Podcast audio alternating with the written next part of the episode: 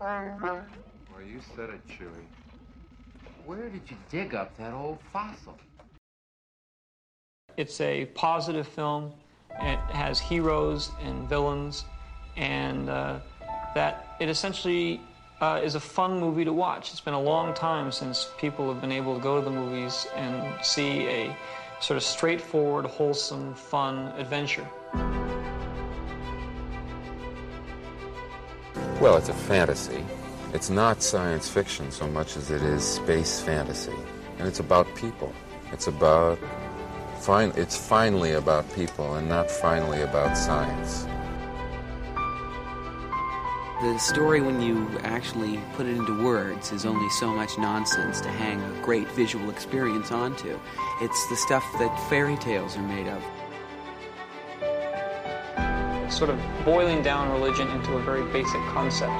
Uh, the fact that there is some deity or some power or some force that sort of controls our destiny uh, works for good and also works for evil. marvelous, healthy innocence. Great pace, wonderful to look at, full of guts, nothing unpleasant. I mean, people go bang bang and people fall over and are dead, but you know, no horrors. Sort of wonderful freshness about it, a kind of like a wonderful fresh air. It's got whatever you want it to be. It's a it's pure entertainment. It's like a roller coaster ride, and it can be interpreted as long as you enjoy it, which is the intention.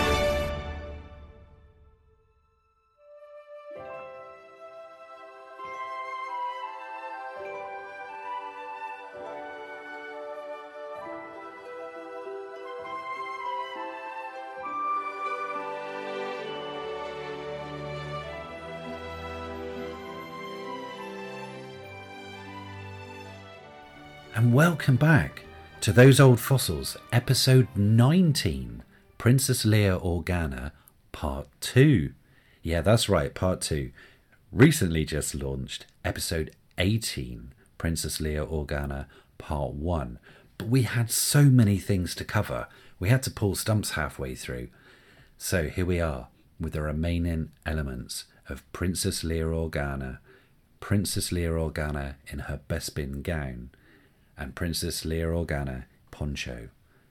And once again, I'm joined by Craig Spivey. Good evening, Craig. Good evening. And I'm joined by Stu Skinner. Good evening, Stu. Good evening. Hello. So we're straight back into it. Right, let's do this.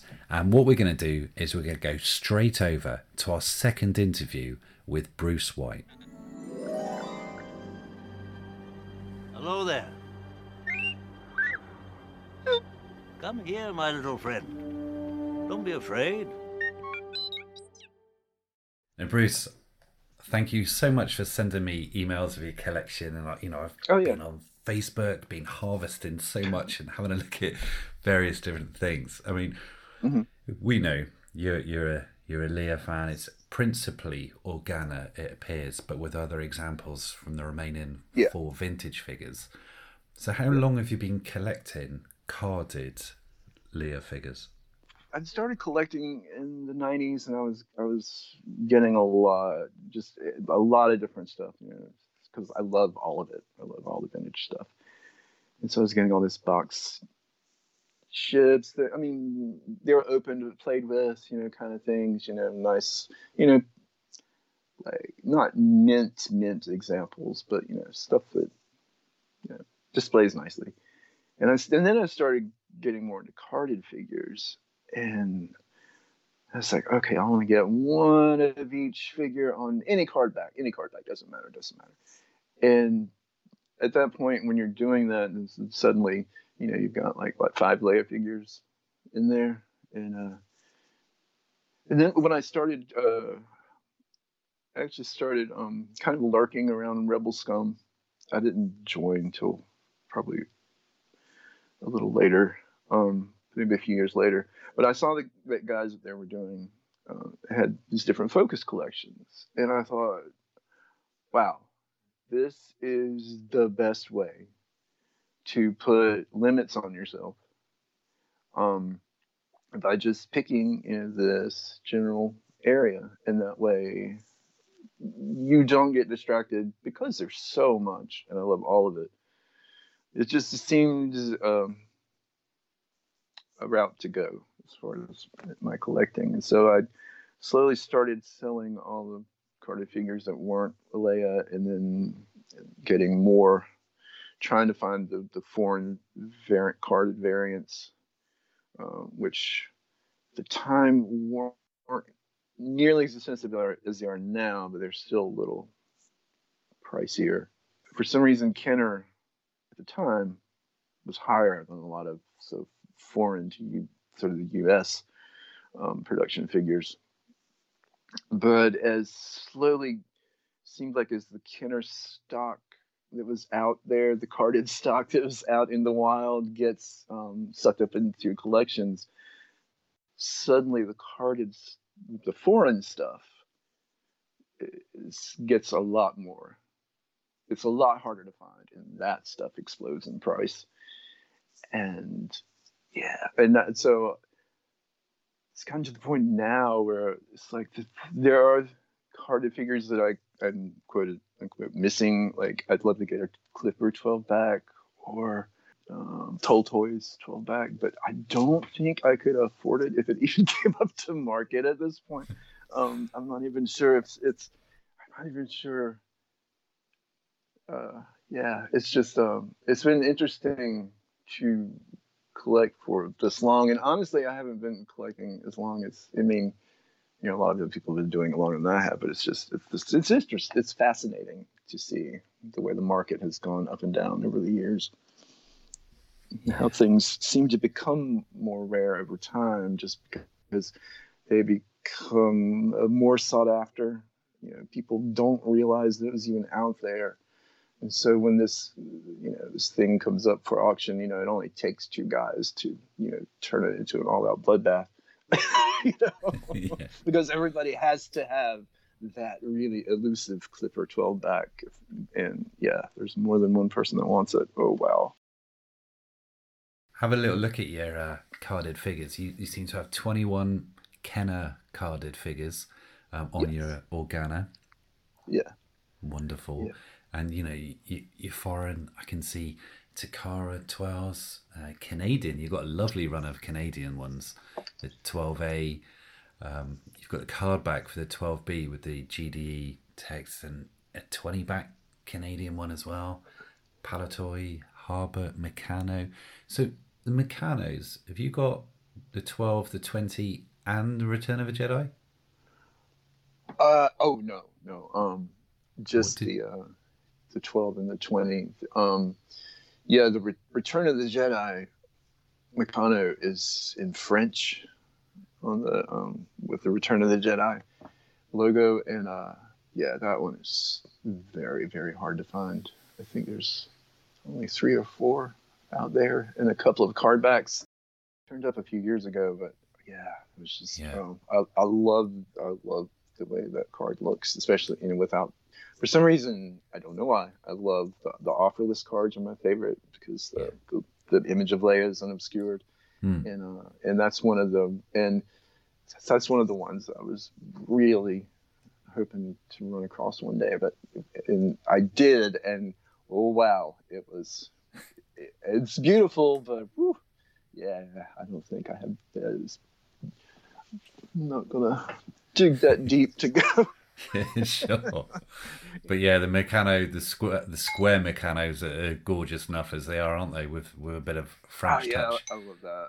Yeah, I love that, and it's and the unique uh, size and shape of it is so it's it's, it's amazing. So obviously, what Organa didn't get on was Power of the Force cards. Um, but I have seen out there Power of the Force proofs. Oh yeah, I saw. Um, I think it was at Celebration Five. Uh, James Gallo had a Power of the Force Leia proof. Uh, it was a Cromalin actually. Oh, I think nice. it was. Yeah, so it was, it was very glossy paper and so pretty, and I was so tempted, but it would it would have destroyed my budget for celebration. it would have been like everything, and I, but I was so tempted because it was. I mean, it was just that glossy glossy look it because it, looks like it does not look like a production card at all. It's uh, it's beautiful. Um, very tempted, but yeah, it's out. It's out. They're out there, but there. I think there's only one or two actual proof cards that, as far as I can remember. For the power of the Somebody. I'm- yeah, Yeah, yeah. yeah. No, lovely. You, your carded figures. Just looking at them now. Yeah, a real feast. And, and in fact, actually, whilst they're all lined up there, and it was on Empire Strikes Back that they started to incorporate red into the logo because it, it it's Mhm. quite a, a white card, isn't it? The Star Wars one, and then with the white organa and the card art, then you've got the red with Empire and Jedi. Have you got a preference against the Star Wars Empire or, or Jedi logo? Ooh, um, hmm. not really. I mean, I mm, I think I like. I think I like the Star Wars logo the best. I do like the way the Empire logo pops out in the middle of that racetrack. Um, to be honest, you've you've chosen a pretty good character because anything with Leia Organa on does look the business. It really, really does. Yeah, I love it. Yes, the, the, the way they yeah the, the the the white with that blue is just something about it. It just it makes it really pop. Um, and then when they when when they did add the red for the Empire, it's like yeah, it really stands out. Um, yeah, yeah, it's Talking about poppy, it does look good. Talking about staring poppy. at my collection. Yeah, come back, Bruce. come, come back to the interview. Yeah, yeah, right. Um, large size action figures. You dropped a post recently on, on that, and you've got a couple of really sweet pieces with regards to large size action figures. Can you talk me through that and, and what you've got, mate? Uh, yeah, um, it's a uh, it's a lot of uh, transparencies that um, the Ross Cuddy found um, a few years ago, and I had well, I had one negative that I bought from another collector, and I had I sent that to Kim Simmons, and he cleaned it up and printed it out for me. So it's a positive image of that, and that is a shot of the the Leia um, doll that was used on the box, um, and that's that negative. And then I have um, Ross Cuddy found this this whole um, collection of positive transparencies that are shots of the large size action figure that were used for the styling booklet um, that comes with with the doll. And um, they're they're the exact ones. And there's actually two images um, two alternate shots of the hairdos that they didn't use which is a little weird. I think i have one shot of, of a completely different hairdo. And then there's two great transparencies that have um, that have Leia standing with a modified belt that has been they have added the holster from the Han large size action figure to her belt and given her Han's blaster. And so they have her in her A New Hope white dress standing there holding Han's blaster, which I thought was pretty awesome. That's and uh yeah. Yeah, very yeah, nice. there's, there's a, yeah, those are those are those are fun pieces to have. There's just, just not a lot of uh, like prototype stuff around for the large size action figures. I mean, I know there's uh, people have first shots of the head, and I think somebody has the.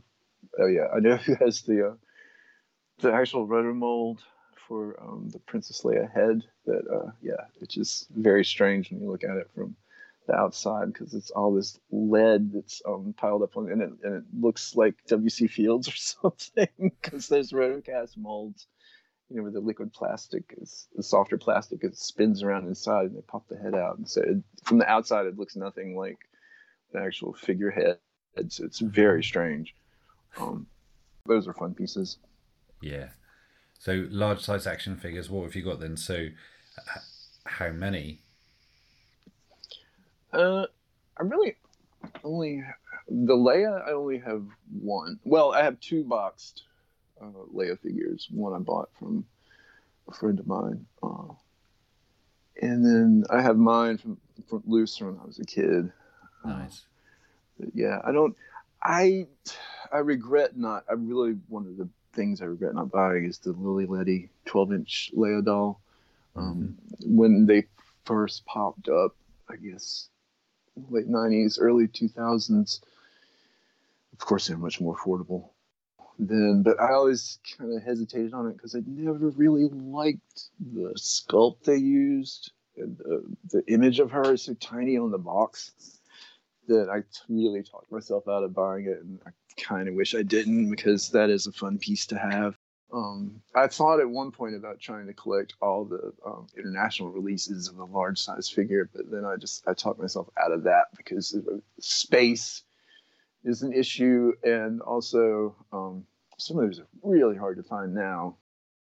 So going back to your own childhood one, uh, is this is there sort of telltale signs of just the hair being so played with and brushed that it's just you know is, is falling out, falling out like something from a horror movie or or what? well it's weird it's weird because i didn't for some reason i didn't play with the large uh, action figures that much even though i had almost all of them when i was a kid i had um, i had luke and leia and han chewie vader and boba fett Yes, and um, nice. but I never really um, I guess because they didn't maybe they didn't have ships or something, so I never really you know played with them as that much. They they sort of like stood on they sort of stood guard on my dresser when I was a kid. I didn't really mess with them all that much, to be honest. I just I like I like the way they looked.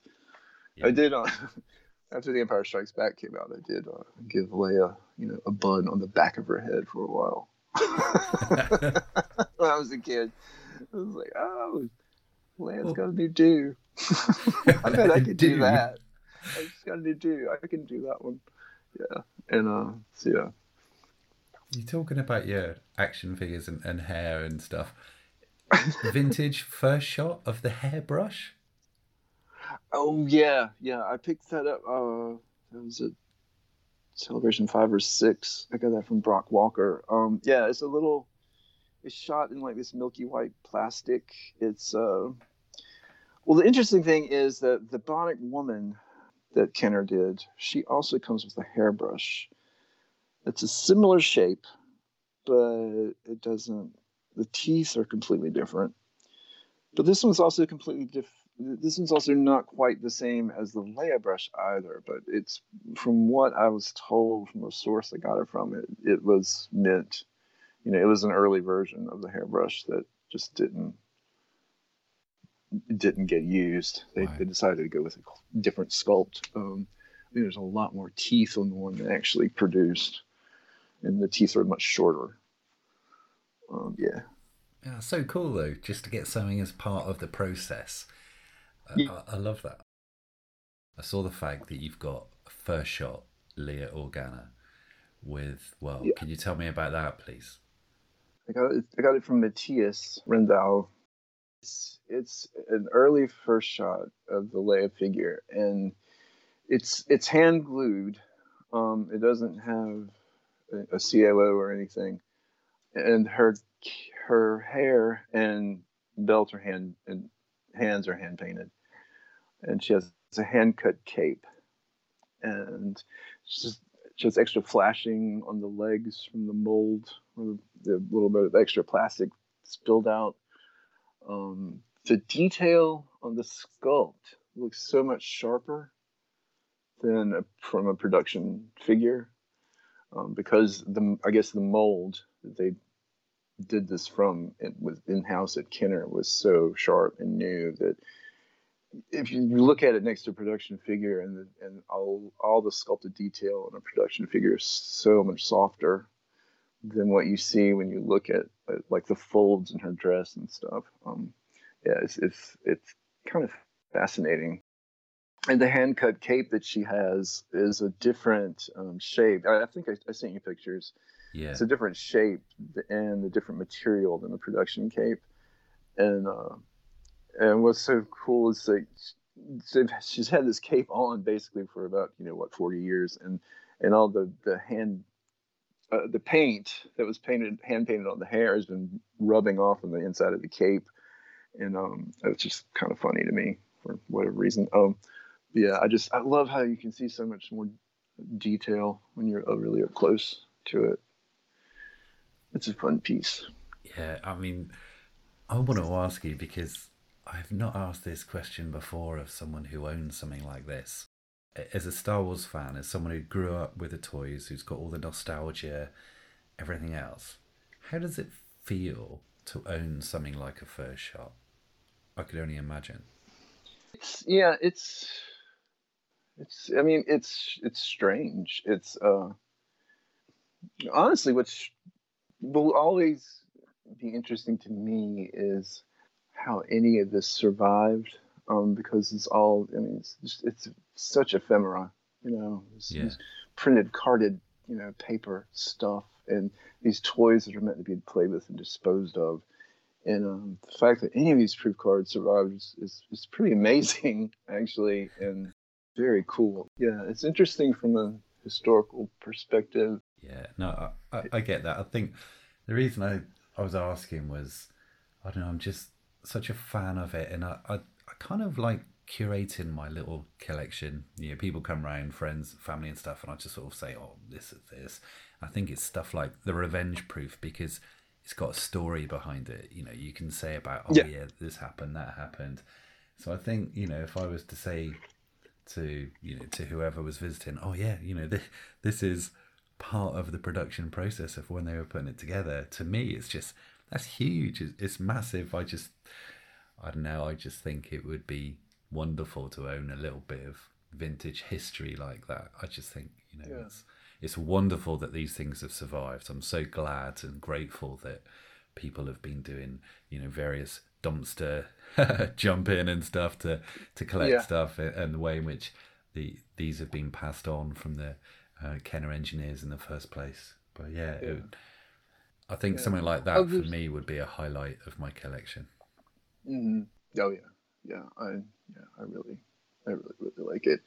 Um, to me, it's, I think it's one of the, I, I honestly think it's probably the best Leia sculpt that they did for the vintage line, and I love the way that her legs are sort of are sculpted to almost give the hint of a skirt, but it's really it, she looks like she's wearing bell bottoms and um, Yeah. which is to me is very disco. And I wonder, I've always wondered if it was a holdover from. I think Jim Swearingen did the mock-up for these figures using the Fisher Price Adventure People, and I'm pretty sure that that female figure does have flares. That, that, that her the that Right, does have like a bell-bottom appearance on her on her uh, around her boots, and uh, so I'm wondering if they did it because of that. If it was a holdover, or were they trying to avoid uh, sculpting her like you know something like the Emperor? Because the way they did this is pretty ingenious. And instead of giving her a skirt, they sculpted two legs so she can fit in an X-wing fighter. She can fit in the land speeder. Whereas you know like the sculpt for the Emperor, which in Return of the Jedi line, you, can't really do much with his legs because it's a split skirt. you know? He's not going to be flying anything anytime soon. But yeah, I, I love that figure just because yeah, I love the sculpt. Wish they'd sculpted her so she could hold her blaster in either hand. Yeah, I always thought that was strange. yeah. She's got a karate chop left hand, doesn't she? Yeah. Yeah, yeah. But I was the, the yeah. I, I think they did a pretty good job. I mean, it doesn't look like Carrie, but it's like very generic, cute face, you know. So it works. Yeah, it definitely works. So with regards to your collection, you've um you've now got a pretty good proof run, haven't you, as well? So I know we've spoken about some pre-production bits and pieces, but yeah, you is your proof run almost complete? Oh, oh well, no, no. Um, for me it is, I think, because I, I do have, I have a Star Wars 12 back proof, and excuse me, I have a Empire Strikes Back um, 31 proof, and then I I have a revenge proof, which is one of the last ones I bought like just a couple of years ago, and then I have uh, Return of the Jedi. So there's a lot more examples out there, but they are very hard to track down at this point. And when you can find one, they're very very expensive. So at this point, I'm calling this complete because I have Star Wars Yeah. Empire and Jedi. That's Um, so I have one from each film. So I'm gonna call it. I'm gonna call that complete.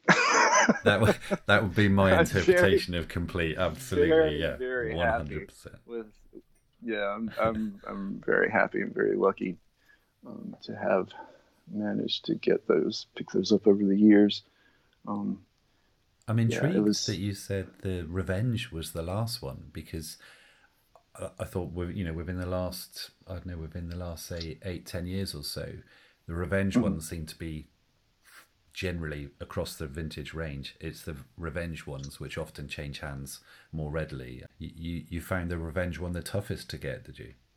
well it was it was the last one i got um i mean i'd i'd seen it for sale you know over the years and i had the opportunity you know back when i was lurking on rebel scum to get them for much cheaper but i just didn't pull the trigger at the time i wish i had uh, but yeah i just won this this one revenge proof because i had star wars and empire and, and jedi and i thought i was going to just stay at that just the three. But then this one was listed on eBay a couple years ago. It was a little high, but I really wanted it and hadn't seen one for sale in so long that I just decided to pull the trigger.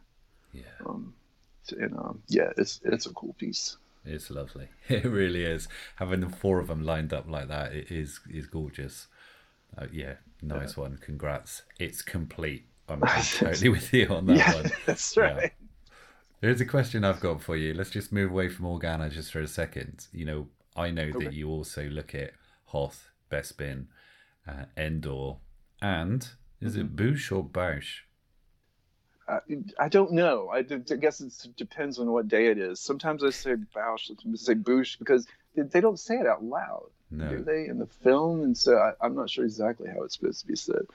But yeah, it's a, uh, yeah, I did. Um, I had more of those carded figures, but when I think it, it was when, well, when I was going to fund the first shot, I sold some of my other Leias to purchase that. So, because I used to have a Bespin Leia uh, 30 back Palatoy.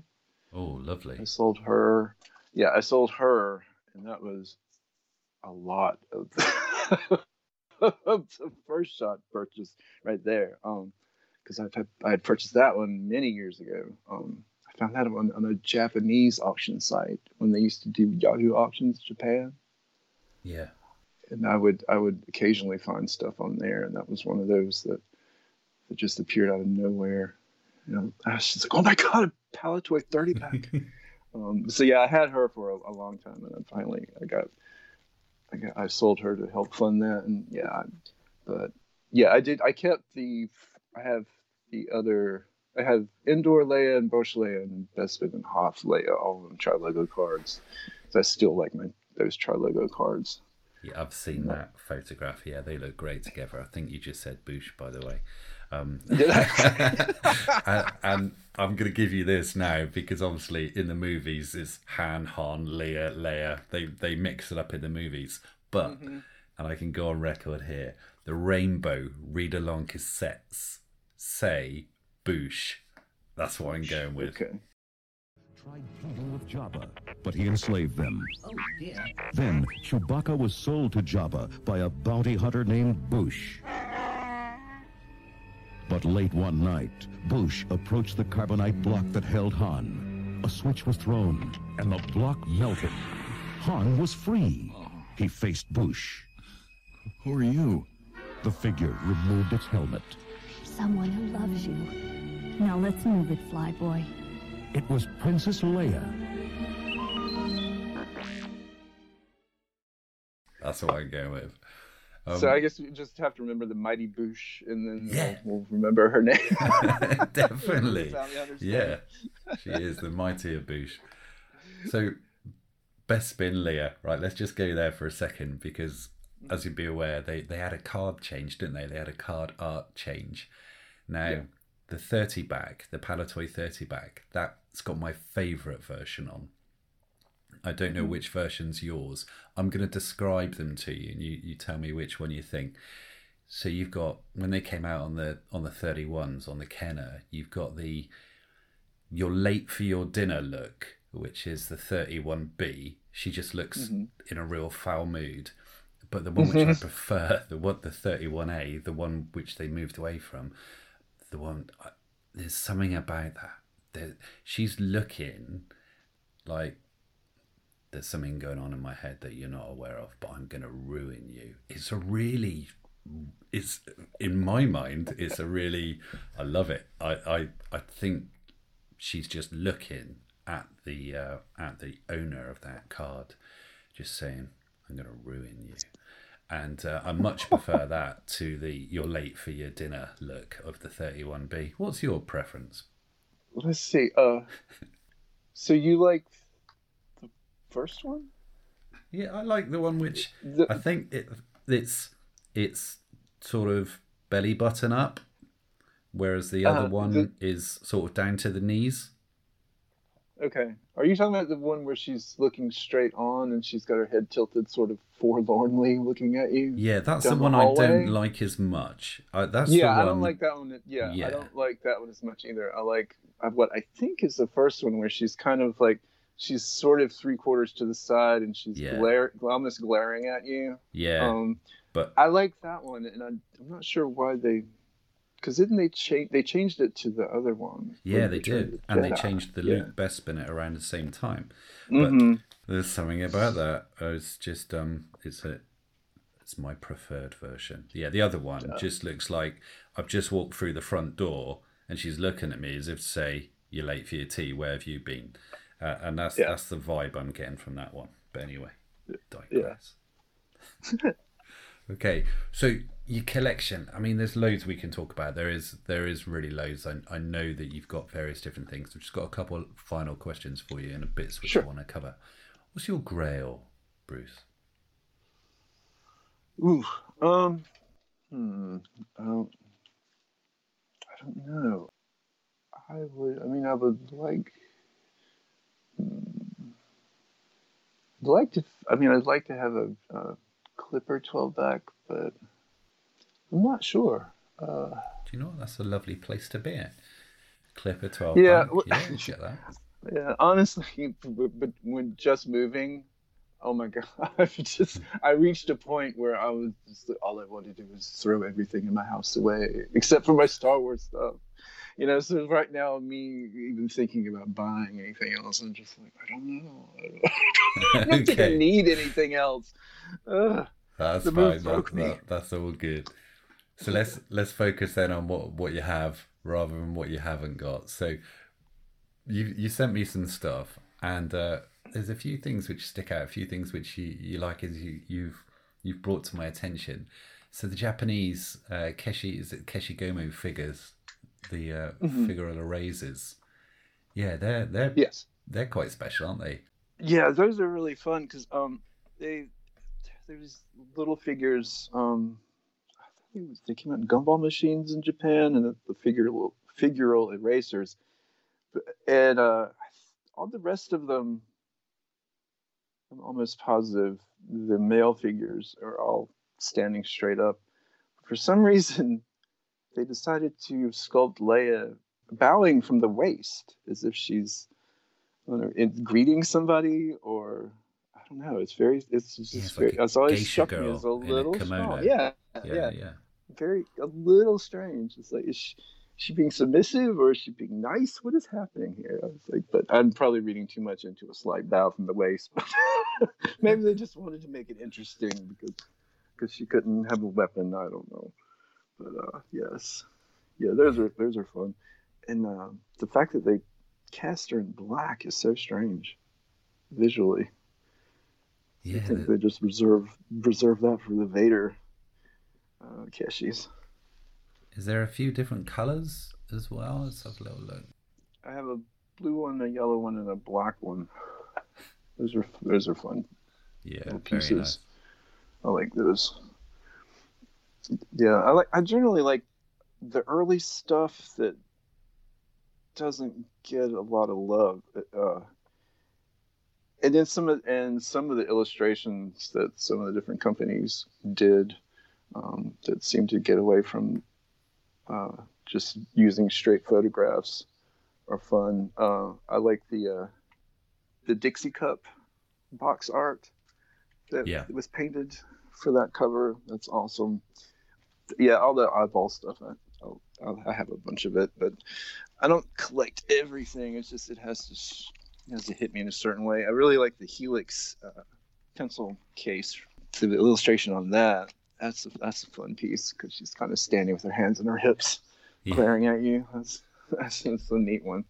Yeah, Um, so so you had that, and you've got the um, Helix eraser as well, haven't you? Yeah, yeah. And what are these bootleg pinbacks, the glittery sort of prismatic ones? It was a, a, a mail order company called Star Trek Galore. Pete Vilmur has um, talked about them before. They did a lot of bootleg Star Trek and Star Wars merchandise back in the day, a lot of unlicensed uh, bumper stickers and pinbacks and stuff. And they did some that they look just like if someone cut out a, uh, a portrait of one of the main characters from a Kenner sticker and put it right on a sort of prismacolor, lenticular, um, reflective uh, backdrop, and then put that on a pin. And there are some that look that are that have glitter backgrounds. Um, again, very disco, very seventies. Um, uh, yeah, that was a, those those are fun pieces. Uh, Yeah. Usually, uh, if if I see one of those on eBay, if, if it's usually if it's you know buy it now, I'll jump right all over it because those are so fun, and they're they're they don't come up that often. They're not usually not very expensive, but they just they're, pretty rare to find, or harder to find, I should say, I guess. Yeah, I, I love I love your Beyond the Toys bits and pieces which you've got. That you pointed out your soap. You, hmm I, I Yeah, don't know if you've got yours in front of you. Yeah, it's uh the figural soap. I mean, yeah, like a like a it was. I mean, it's a it's a common piece, but it's just one of those things that's just bizarre. It's, it's not the greatest sculpt, but uh, it's one of those things that that caught Carrie's attention when they were licensing was out. She uh she always uh she talks about in her show. She talks about um, the fact that she was made into a shampoo bottle so you can twist her head off and pour liquid out of her neck. And uh, they, she, she's a Pez dispenser, so her daughter could, you know, pop her head back and, you know, pull candy out of her neck whenever she was mad. But yeah, the copy on this is Princess Leia soap that was made by Omni on the back. It has the greatest ad copy, and she, Carrie used it at her show. Um, She's powerful at helping you to get rid of ugly dirt and grime. Lather up with Leia, and you'll feel just like a princess yourself. You know, it's so over the brilliant. top. And uh, yeah, it's just so ridiculous, uh, unintentionally funny. No, I love that. Lather up with Leia. Very good. That'd make an excellent title for a podcast. But yeah, Yeah, right. that's a, another day for another show. Yeah, Exactly. and there's one other thing I want to talk about here because you've given a group shot of your favourite oddball items. You've got Mexican knockoff. You you've got the Helix case. Yeah. But mm. I've I've not seen I've not heard of this before. I've Not seen it on YouTube if it exists. You've got a VHS cassette of Carrie Fisher hosting Saturday Night Live, dressed Oh, as yeah. Leia on the cover, and that looks brilliant. Yeah. I've not I've not seen that image before. Yeah, she actually, when she was hosting the show, she comes out, you know, because the female, the celebrity host comes out, and she comes out dressed as Princess Leia. So that image on the front Oh, is a shot of her from the show, and uh, and she explains in her monologue that she was afraid people wouldn't know who she was unless she wore the Oh. hairstyle and the dress, and uh, and yeah, it's um, it's it's a pretty funny episode. She does a musical number where she's actually in a gold two-piece bathing suit, wearing the Leia Buns hair hairdo. They do they do like a, a Frankie Annette, Annette Funicello, Beach Blanket Bingo skit sort of rip off, and uh, a send up, and yeah, and yeah, it's it, it's pretty funny. You got me all wrong. I'm no cheap tramp from tomorrow. I'm no space slut. I'm a teenager from outer space,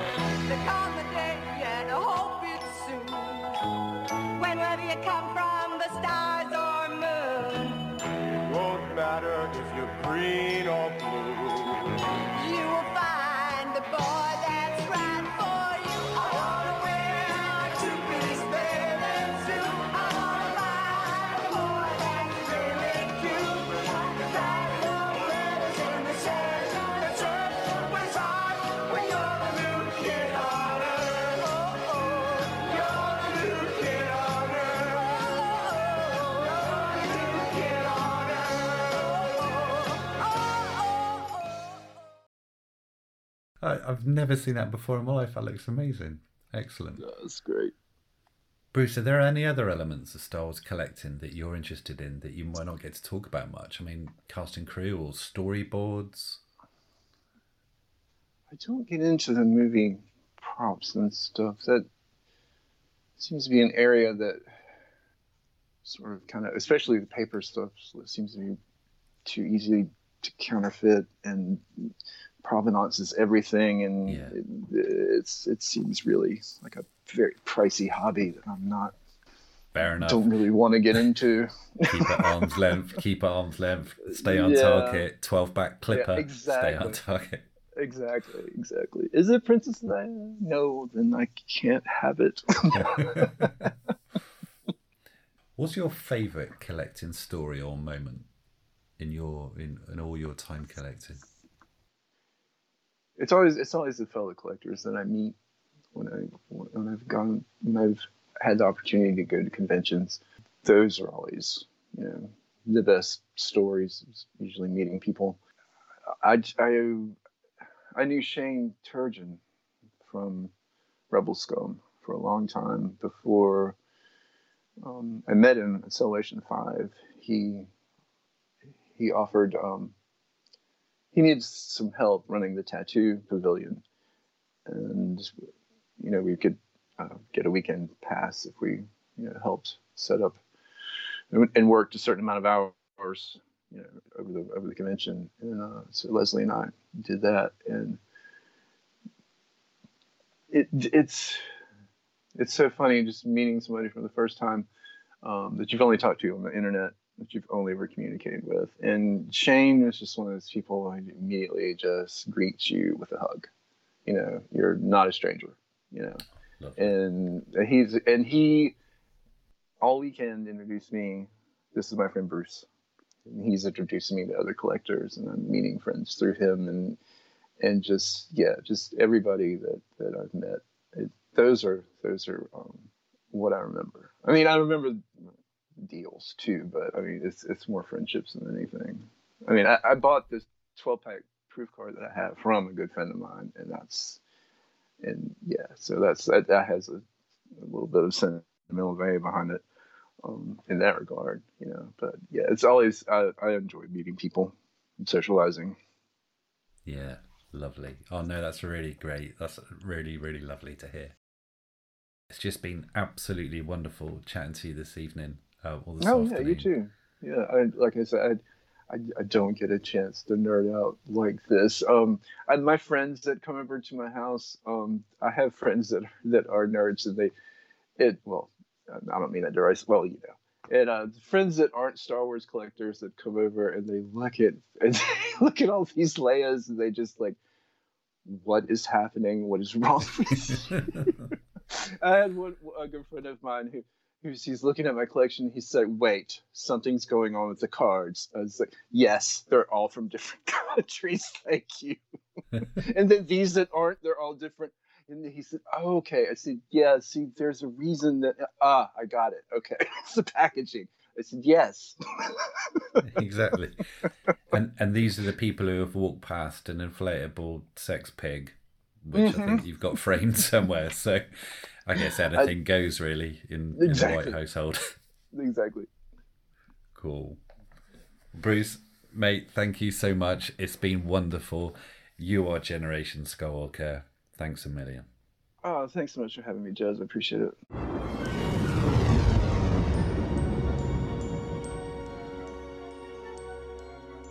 Great shot, kid. That was one in a million. Remember, the Force will be with you, always.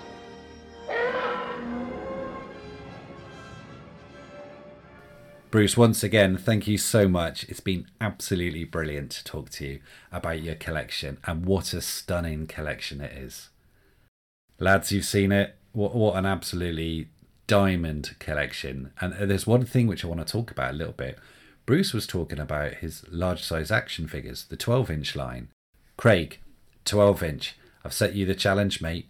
What do you know about the 12 inch Leia large size action figure? Well, it was uh, it was 12 inch high, and it was released worldwide by Kenner and its international subsidiaries. So we had Kenner Canada, Palitoy, and Denys Fisher in the UK. Toltoys, Meccano, Clipper, Takara, and Lili Ledy. Though true to type, Lili Ledy was uh, was quite different in a in a number of ways. But um, you know, she came with everything you'd want: rooted hair, uh, a white gown with a hood, shoes, stockings, and a screen accurate silver belt. And she was also packed not with a blaster, but with a small plastic mirror and comb and a booklet explaining how to achieve different hairstyles. So it's clear that Kenner intended this to be a crossover toy that would sit alongside fashion dolls in the girls' toy aisle. Despite this, she takes second billing after Darth Vader and before Luke and Chewbacca in Kenner's TV ad promoting the line, where she's heralded as champion of the rebel cause. And the ad leans heavily into the posability and the accessories, though there's no mention made of any hairbrushes. History tells us that the large size action figure line wasn't a great seller, and that the relative amount of ex shop stock that still in circulation for the Leia doll suggests that she was probably at the bottom of the popularity pile. There were plans for a second wave of figures and outfit packs, including uh, flight suits, ponchos, Arctic, space disco sets for Leia, though they were scrapped. However, the canny home dressmaking pattern makers Butterick were already ahead of Kenner in pushing her into uh, fashion doll territory. So there's a large size action figure of Leia that appears on the pattern pack number 224 in a natty A line skirt alongside Charlie's Angels and Marie Osmond and other character dolls of the era, which is quite a nice little supplement to any uh, 12 inch Leia setup. So I think the, the the sculpt still stands today as a great likeness of Carrie Fisher, and I think coupled with the colours and the imagery and the design of the window box she came in, it just makes for a stunning vintage collectible by anybody's standards. I mean, it's absolutely one of my favourites on the market, I think for a complete loose one, you're looking for anything from you know 90 to 150 pounds. Though she's she's nigh on impossible to find with her space buns intact. They were obviously one of the first things to go. A boxed Kenner version, maybe you know 120 to 400 pounds depending on the condition, but you can expect to pay uh, a, little more for kind of non. US variants. That said, a mint box Lili Ledy one went for $2,607 at Hakes in July this year. Blimey.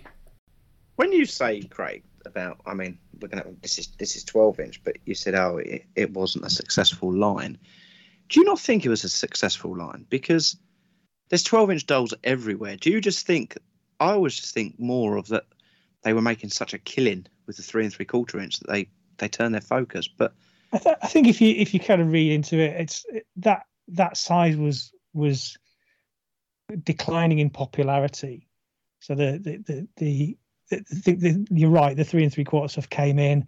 You could have all the ship scales. Um, it was a lot more collectible, and I think that I think the fashion's changed. You know, I think only a couple of years uh, before that, it was all about the six million dollar man and Jaime Sommers, and you know they were the big they were the big figures. And I think that that these twelve inch ones were overlooked in favour of the smaller things. Uh, I, I, I remember looking at them in the in the shops and thinking, well, you know, I had Action Man, and Action Man was was twelve inch, but the, it just the, the scope and the scale wasn't there. You could buy a Luke Skywalker figure, but you couldn't buy any accessories for him in a little pack or you know a dog or a guard tower or a rope bridge you know it was just it was just that and it, it felt quite limiting compared to what was available in the three and three quarter line so i kind of I, I do kind of get it and and you know the it's the fact that there's lots of you know sealed unsold stuff out there suggests that it wasn't as successful as they wanted it to be You guys just talking about large size action figures, and thanks ever so much for that, Craig.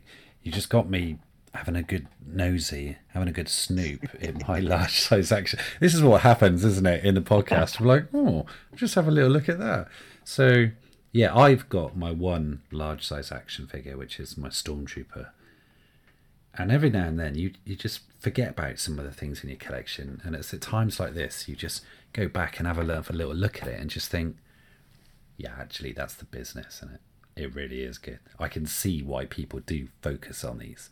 I can see why Lee Bullock, you know, loves collecting these, and focus collectors just love getting them in there.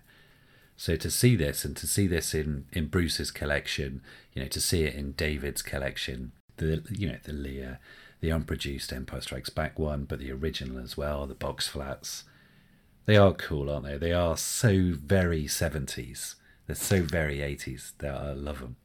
but they stand up. I think that I think the sculpts are great. I think that sculpt of Carrie is wonderful. It's it's charming. It's soft. It's got a lot of character. It's it's, it's still great. and for Bruce to have the you know the pre-production hairbrush, I love that. I mean, what what an absolutely gem of a piece to have. That you know he he's got that in his collection as well, and of course he has. He's Bruce. He collects Carrie uh, Carrie stuff. I've done it again. He collects Leia stuff. Uh, I just yeah, it's brilliant. So an absolutely wonderful collection. Love the twelve inch line. Stu, you found a couple other twelve inch pieces on the Star Wars Collectors Archive, haven't you, with regards to Leia? yeah, I did Jez, yeah. While I was delving around, eh? Um, well, Craig just mentioned some of the other dressing up pieces, and on the archive, quite an amazing piece. So this is from um, Todd Chamberlain's uh, collection, and he has got the prototype for the poncho figure. I mean, some of those outfits that that is taking it back to Action Man type type thing, isn't it? Because they're not Star Warsy. I mean, this is this is like a, an orangey poncho with some kind of turquoise kind of leggings with some brown knee high high boots and a pair of binoculars around the thing. And it's like, I mean, that look you'd get away with now. I would say that's very in. That's by the by. This is, you know, it's basically a standard 12 inch Princess Leia doll, which has been which has been done up. But he's got some fascinating pieces in this. So he's got a a, a photo sample which was used in Steve Sansweet's from from uh, from Star Wars from concept to screen to collectible book. They think it's probably the same figure, so that's an amazing piece on its own. And then he's even got the the cutout. What were they made of? They just look like cardboard bits of bits of um. What are they called? My mind, my mind's totally blank. Templates. I'm trying to say template is the word I'm looking for. Thank you. Craig. Yeah. So they've got the templates for the poncho and the outfits. He's got the original cardboard templates, which is an amazing piece. And I mean, I mean, what a cabinet this is! Just a shelf in a collection. He's then got the um, the costings and the bits of fabric and the paperwork that goes with it, quote samples for determining the production costs, uh, different patterns, all with handwritten identifications to what is what and several specification sheets. I mean, it is it is sensational. And then he's got bits of fabric, envelopes which things were stored in, which the photo samples were stored in. What a an amazing piece to have in any collection. I mean, that that's just amazing its own. Todd Chamberlain's collection must be immense. I know. But you you mentioned the best Bespin one that didn't get didn't get made. Now they had Han Hoth, Luke Bespin, Lando, and Leia Bespin very far down the line. I mean, we we we see box flats. I'm aware that there's a handful of Leia Bespin doll prototypes out there, which um, she's got different haircuts. So they they had made a lot of changes to it. There was even a um, even a tauntaun in this size range for Han Hoth to sit on, which yeah. I mean, that is just amazing on its own. And incredibly, the 1980 Meccano product catalogue, which um, would be given to retailers to encourage them to, to stock these these lines, these actually feature in that catalogue. All four of them and the Tauntaun are there alongside the Stormtrooper, Fett, IG88, all on the same page. And the figures in there, there they are proper prototype ones, hand painted figures. But um, yeah, they did. They got as far as the retail catalogues, which quite an interesting point. I think those four dolls in the 12 inch range would have been amazing to have. They really would have been. They would have just set that 12. Is there 12, 12 inches? There isn't there. There's a question off the top of your head. Was there 12 produced? And Ben, Leia, Luke, Chewie, R2, C3PO, Jawa, Fett, IG, Stormtrooper, Vader. Yeah, 12 of them. So they had 12. So that would have made another a, a line of 16. Would have been brilliant. Absolutely brilliant. And that, that catalogue's in the um, collection of Stephen Faucourt. And if you actually um, if you actually got any of his, I think it's in the advertising book, and I think it's in his from Meccano to um, or the French Touch book. I, I know that this is this is well covered in those books. If you want to learn a bit more, amazing. Absolutely brilliant, Stu. Love it. I love seeing the uh, 12 inch or the large size action figure Tauntaun. But yeah, Lando, Leia, Luke in hand, they looked absolutely brilliant. What a shame. But large size action figures, love them. I think for the time being, that is Princess Leia Organa original. Should we talk about the next one? Let's talk about Bespin. Normally, we go straight into the card backs, we talk about the figure a little bit, but no, gonna go straight to Ron because he kills it in this one. Let's go straight over to Uncle Ron Salvatore. He's going to talk to us all about Leia Bespin. Hello there. Come here, my little friend. Don't be afraid. Hello, what have we here? Well, one can accuse the man we know as Lando Calrissian of many things, but a lack of taste is certainly not one of them. Lando was a connoisseur. He knew a good thing when he saw one. this is Ron Salvatore of the Star Wars Collectors Archive, and today I'll be discussing the action figure known as Leia Organa, parentheses, Bespin Gown, or just Bespin Leia if you want to be simple about it. Of course, Bespin Leia was the second small action figure released by Kenner representing Princess Leia, the familiar character played by the late Carrie Fisher. Released in 1980 just as The Empire Strikes Back hit theaters, it represented a new and boldly different take on the character. Gone were the Star Puff's hairdo and iconic white robes. In their place was a staid and rather earthbound coiffure comprised of braids and a neat little bun, and the outfit was now burgundy. Yes, the package called it a gown, but Kenner's toy translation of said garment perhaps left something to be desired. It consisted of a sculpted skirt and a removable vinyl cape with a decorative pattern printed on it. Where the character's movie wardrobe was soft, feminine, and flowing, the figure's was, well, rather stiff. But then it was the 80s, and we're talking about a $2 peg toy here. Nailing flowiness and femininity were largely outside the capacities of the form. But that didn't mean Kenner didn't take a shot at it. Of all of their small action figures, Bespin Leia was perhaps the girliest. The figure debuted on a 31 back blister card, along with nine additional Empire characters. The photo decorating this blister card was, for my money, one of the most appealing in the Kenner line. It depicted Miss Fisher in profile, her head turned slightly to the camera, a forceful but somewhat enigmatic expression on her youthful face. It's an arresting image. It stops you in your tracks. I gotta tell you, just looking at it brings out the Lando in me. So why did Kenner change it? Because they did change it. That's right, by late 1980, when the 32 back range hit stores, the Bespin Leia blister featured a totally different photo. The new one depicted Leia from the front at a low angle, and the look on her face said, Well, I'm not so sure how to describe it. She almost looks like she's blaming you for a fart. The look is a bit accusatorial and it's definitely disappointed, but there's also a hint of resignation in it. She knows that you're hopeless and that you'll probably fart again at the least provocation. I've never seen documentation that reveals why Kenner implemented this photo change, but it's notable that the blister card for the Bespin version of Luke Skywalker was changed at the same time. The Luke revision strikes me as an improvement. I get why they changed that one, but the Leia confuses me. I really just don't get it. In case you're wondering, the photo art used to create the 31 back Bespin Leia card still exists. It can be seen on the Star Wars Collector's Archive. As loose collectors know, a significant variation also affects the figure itself. Whereas the torso of the original Leia Bespin featured a long neck that was painted in a flesh toned color, by 1981 this was revised. Why was it revised? Well, the original neck looked terrible, like a fleshy cork, a ziggurat even. I'm pretty sure Richard Dreyfuss sculpted this neck out of potatoes in Close Encounters of the Third Kind. So Kenner executed what is known in the toy industry as a running change, a modification made after an item has gone into mass production. The revised figure had a torso with a substantially slimmer neck, and because the neck was left unpainted, the figure is sometimes called the turtleneck variant. In truth, the development of the Bespin Leia figure was characterized by neck problems. You might say the figure was a real pain in the neck to the folks at Kenner. We know this because hard copy prototypes of the figure exist with differing neck structures.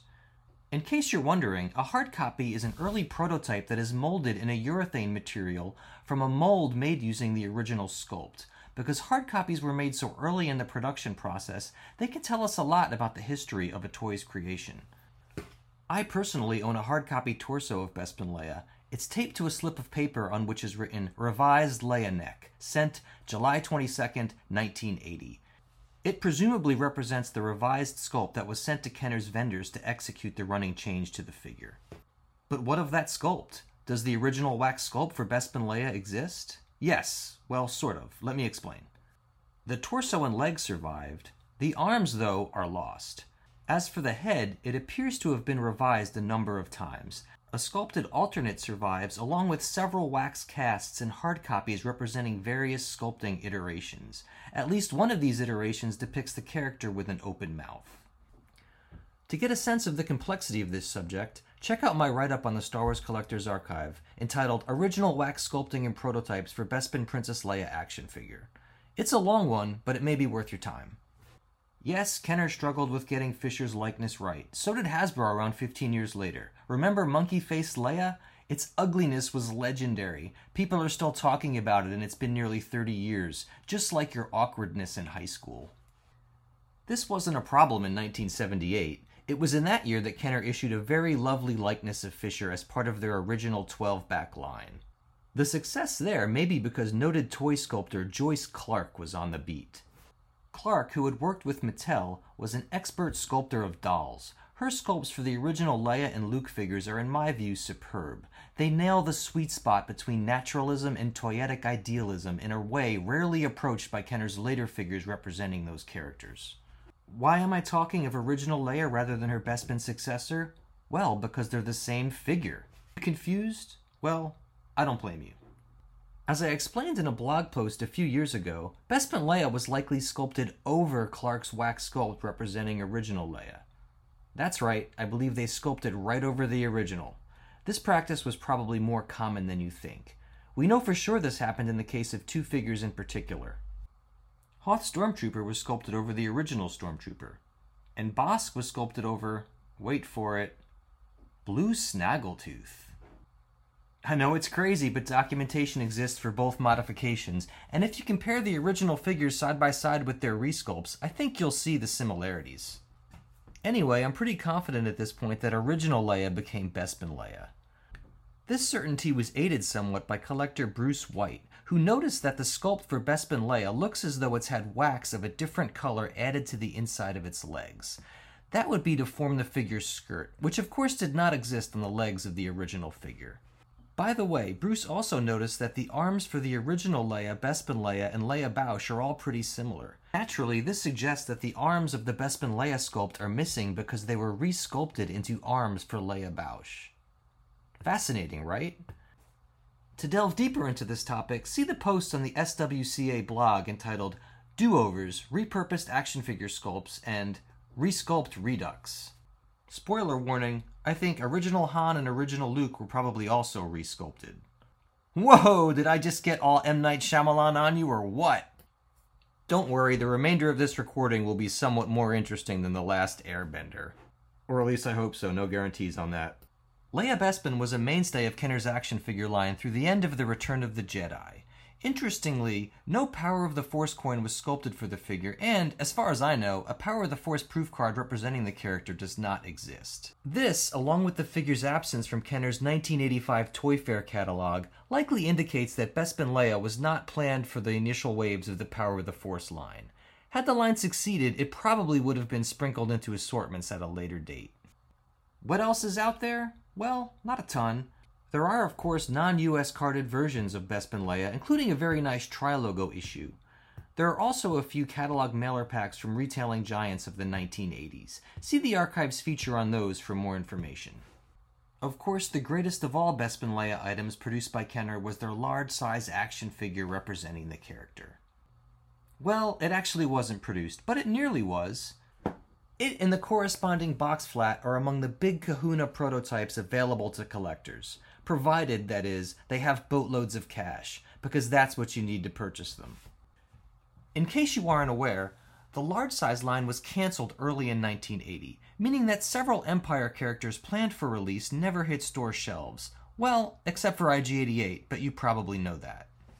Another interesting prototype that ties into the Bespin Leia figure is an early box for Kenner's playset representing Darth Vader's Star Destroyer. On it, our gal is depicted being hung by her feet from the ceiling. The production box, of course, depicts the Death Squad commander. The change was likely implemented because, in The Empire Strikes Back, it's the Imperials who are brutalized in the depicted environment, whereas Princess Leia never even appears on a Star Destroyer. Yes, Leia was more or less tortured in both Star Wars and Jedi, but not in Empire, unless, of course, you consider Lando's advances to be torturous. And come to think of it, maybe they were. We live in a more enlightened age, after all. So clean up your act, Lando, and while you're at it, give those Ugnaughts a raise. On that totally idiotic note, I'm out. Hope to talk to you guys soon. The Rebel Alliance is too well equipped. They're more dangerous than you realize. Ron, you nailed it. Might as well pack up the shop. That's everything we need to know about Leia Bespin. Ron, thank you so much. What, what an absolutely brilliant section. So moving on, you know, we, we've spoken about the Cardo figures. Mm-hmm. Ron has spoken about the, the release. In fact, the different Leia cards. Before we come on, the photo art, the different card art. Ron has mentioned he's got, you know, your two different versions, particularly the one where it looks like she smells a fart. What are your thoughts on the Leia card back, the, the card art for Bespin? Yeah, do you have a preference? Oh well, we got we got two. One of them is sultry. Hmm. One's like telling you to go and tidy your bedroom. Yeah, yeah, yeah. I, I refer to that one. So that one's the later one, the, the one they changed it to, remarkably. So it went from the sort of sultry mm, to the "you're late for tea." Where on earth have you been? Look, Do you know that that that's what I get from that. But I'm going to go to Craig because Craig is is the artist uh, of the group. Craig is the one who sees things we don't see. Craig, what do you see with these two different changes to Leia Bespin? I think well, I, you know, I always look at them from a from a layout point of view, and the the one where she's stood a little bit further back from the camera, where the the nameplate isn't clattering into her head, is is the one I would prefer. And you've got the blue tones in that shot, which pick up on the blue tones of the, um, you know, the the, the key color in the nameplate and, and behind the bubble. So f- for me, that's that's that's the more successful one of the two um, from a design point of view. But I like them both. I've always liked this figure and I've always liked this card. Completely, right? I had no idea that the Leia nameplate went into her head because I was just looking at her eyes and her face, and I was just I was in that moment of sultry Leia, and I, I completely get what you mean. I, still do prefer this version, the you know the original one, and and I very much like I prefer the original Luke, you know the the walk-in Luke Bespin. But yeah, I, I see what you mean now that they are they are framing it so she is more in shot and not obscured with the other logos and stuff. Yeah, fair point. Cheers, mate. You're welcome. But yeah, really, really interesting to see that where where they've changed the variations, and we look at you know what's available and what was not. The um, the Trilogo version, we went back to the side on, but what you get with the Trilogo version is because of the way the logos are, and because the nameplate is at the bottom, it doesn't interfere like the other one did with a beautiful face. So um, maybe, just maybe, the, the Trilogo is one of the most sort of successful ones from a sort of Princess Leia imaging point of view. I, I don't know. It does. It's got wa- warmer tones, kind of got the orange in there and a kind of warmer background. Yeah, definitely something about that is really quite alluring. I do like that. Again, so with with this one, out as you would imagine on, on the Empire Strikes Back range all the way through, but again, no seventy nine back or Power of the Force uh, release for for the Bespin. Sorry, am I interrupting anything? Mm, not really. You look absolutely beautiful. You truly belong here with us among the clouds. Thank you. Would you join me for a little refreshment? Everyone's invited, of course. Having trouble with your droid? No. No problem. Why?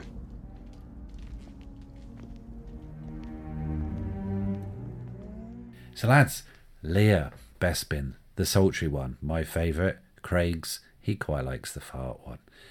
I'm not going to put that in, Craig, but don't worry. You know, I'm just rabbiting now. Lads, Leia, beyond the toys. Craig, I'm going to come straight to you because you've mentioned this before. I, th- I think the TV Times magazine. it's another one of my little stories. So, um, yeah, I mean, quite timely, really. A couple of weeks ago, as we record this tonight, the 40th anniversary of the uh, TV debut um, of Star Wars in the UK. And I can't stress enough how much of a massive deal that was. It was an event much talked about at school and heralded uh, that week by a massive article and a, and a competition in the TV Times listing magazine that landed on doormats with probably one of the most amazing Star Wars images I'd seen up to that point. What I didn't know at the time was that it was a heavily retouched version of a piece of art that had been created by uh, famous fantasy artist Boris Vallejo for Coca-Cola's Empire Strikes Back collection. Yeah, so are you are you familiar with the the the differences with these two pieces of work? I mean, obviously, to my eyes, I'd never seen these uh, this this original Boris Vallejo one, which is a lot more detailed and features a lot more in terms of the characterization. So, if you can imagine a front and center large Darth Vader, he's got two pink lightsabers uh, that he's crossing over his head, and in the background you've got Tie fighters and Tauntauns and Dagobah and all the main characters at the front. What we got in the UK uh, was a very, very stripped back uh, version of that. Um, so we had Vader, his his lightsabers crossing behind the TV Times logo, Chewbacca, Han, Leia, Luke, and the droids. So it was very, very pared down. What I did know, however, was that it was wrong. I mean, most obviously Leia in her Bespin uh, outfit and Luke in in his Bespin outfit, and you know, to my how old would I have been? Eleven, maybe.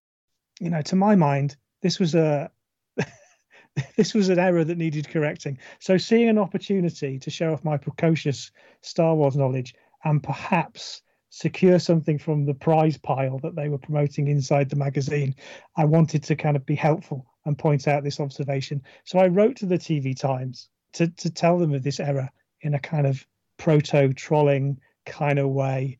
And I don't have the original letter, but I do have the reply. Would you like me to read? yeah, I can just picture this. Dear TV Times. I'm writing to tell you that you've made an error on your cover.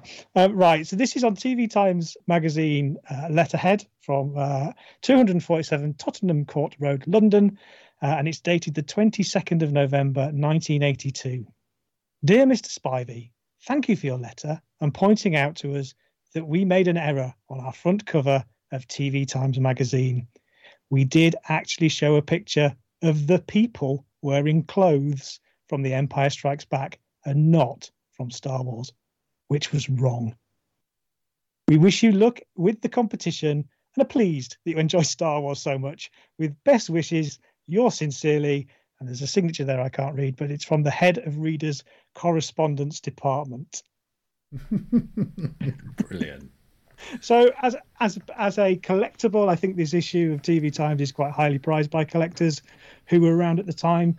I think it comes with a real emotional connection, as well as being a lovely Bespin Leia focused piece. I mean, I, th- I think that that image of her and Han in that little embrace on the cover is just uh, just lovely. It's a it's a really nice uh, really nice piece of art. Yeah, it's it's really well put together. I mean, going back to the previous artwork which you showed, and we can come to that in a second. I do really like that. But yeah, completely with you with regards to when Star Wars was out on TV, how much of a huge, big, big deal it was, and how I got excited every time I saw an advert for it. You know, it is Christmas True Year or, or and all that sort of stuff. But yeah, brilliant. But but to write to them and have the reply, oh, that's outstanding. Really, really good. Well done. Can you just imagine their comments around the office? oh, look at this job's worth that's written in. Do you- oh, Right, come on, lads. Yeah. Craig, Craig Spivey of Leamington. Oh. for for the next 12 months every time there was some sort of jobsworth letter coming in they're like oh got spivey oh what's wrong with gene gene's had a spivey and, and that and that's how it would have been oh dearie me the letter would have been up on the fridge. Well, I kept it all these years. Uh, brilliant. brilliant stuff but the, the um who did you say it was boris something like Boris that Vallejo, yeah, Yeah. He's, he's famous for his, you know, bikini-clad warrior women and stuff. So, um, yeah, from I guess from the tradition of Hildebrandt as well. You know, and these artists in, fantasy artists working on Star Wars.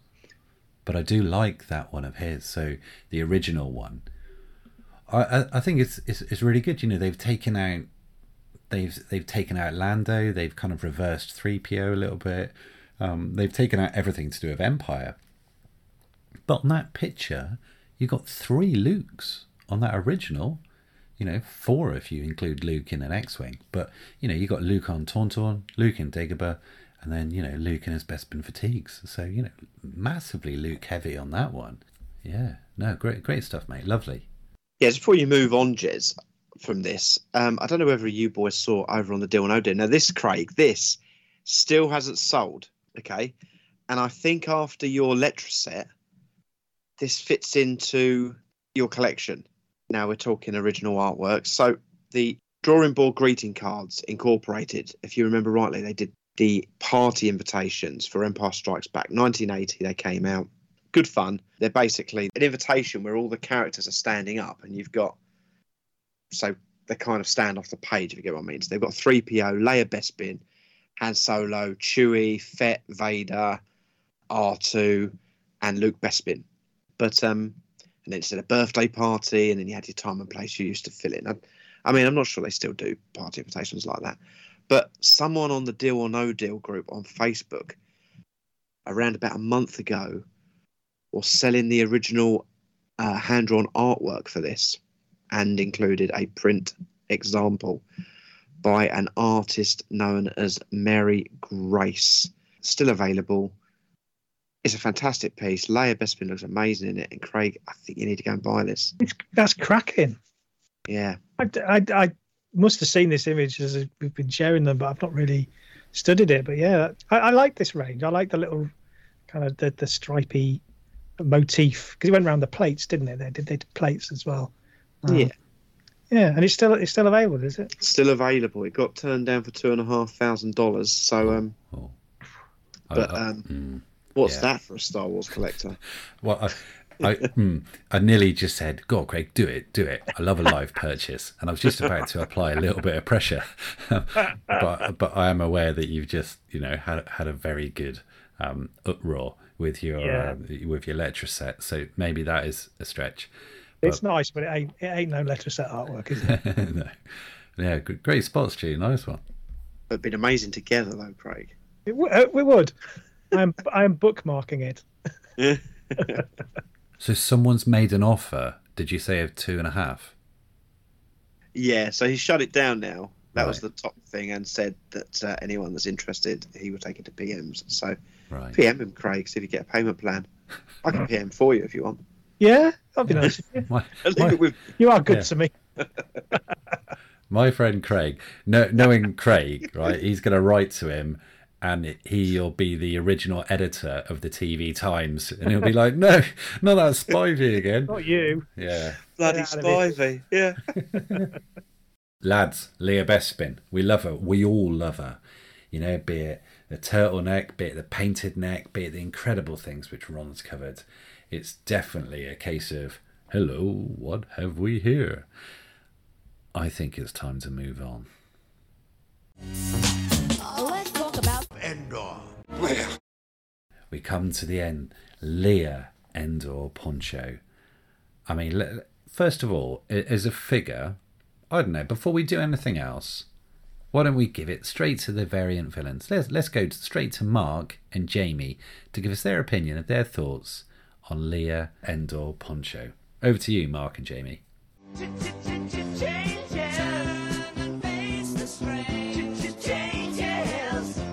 It's gonna have to be a different man. Now may change me, but I can't trace time. All right, I'm back with Jamie, and we're going to have a quick chat about Leia Endor. Talk a little bit of variants. So this is a great figure. Yeah, I think she's a, a real cracker. She's everything really that Luke Poncho really wanted to be when they brought him out in the last 17. And perhaps the only difference really is that she has a removable helmet, and that God, that makes a really big difference. Yeah, that's a good point. These Jedi figures, all the accessories that came out, that wasn't plasticky vinyl stuff. These were quality accessories, fabrics and that kind of thing. I'd think that the, the sculpt is a is a great likeness for an action figure of the time. There's plenty to talk about here, so let's get into it. Shall we start with factories? Yes, mate. There's two families from three factories. Uh, we've got Smile, Kader, and of course the moles travelled from Kader to Lili Ledy. What do you want to start with? Just in broad strokes, what's the difference between your Smile Leia Endor figure and the Kader? Uh, well, the first thing to note is that the COO is in totally different places.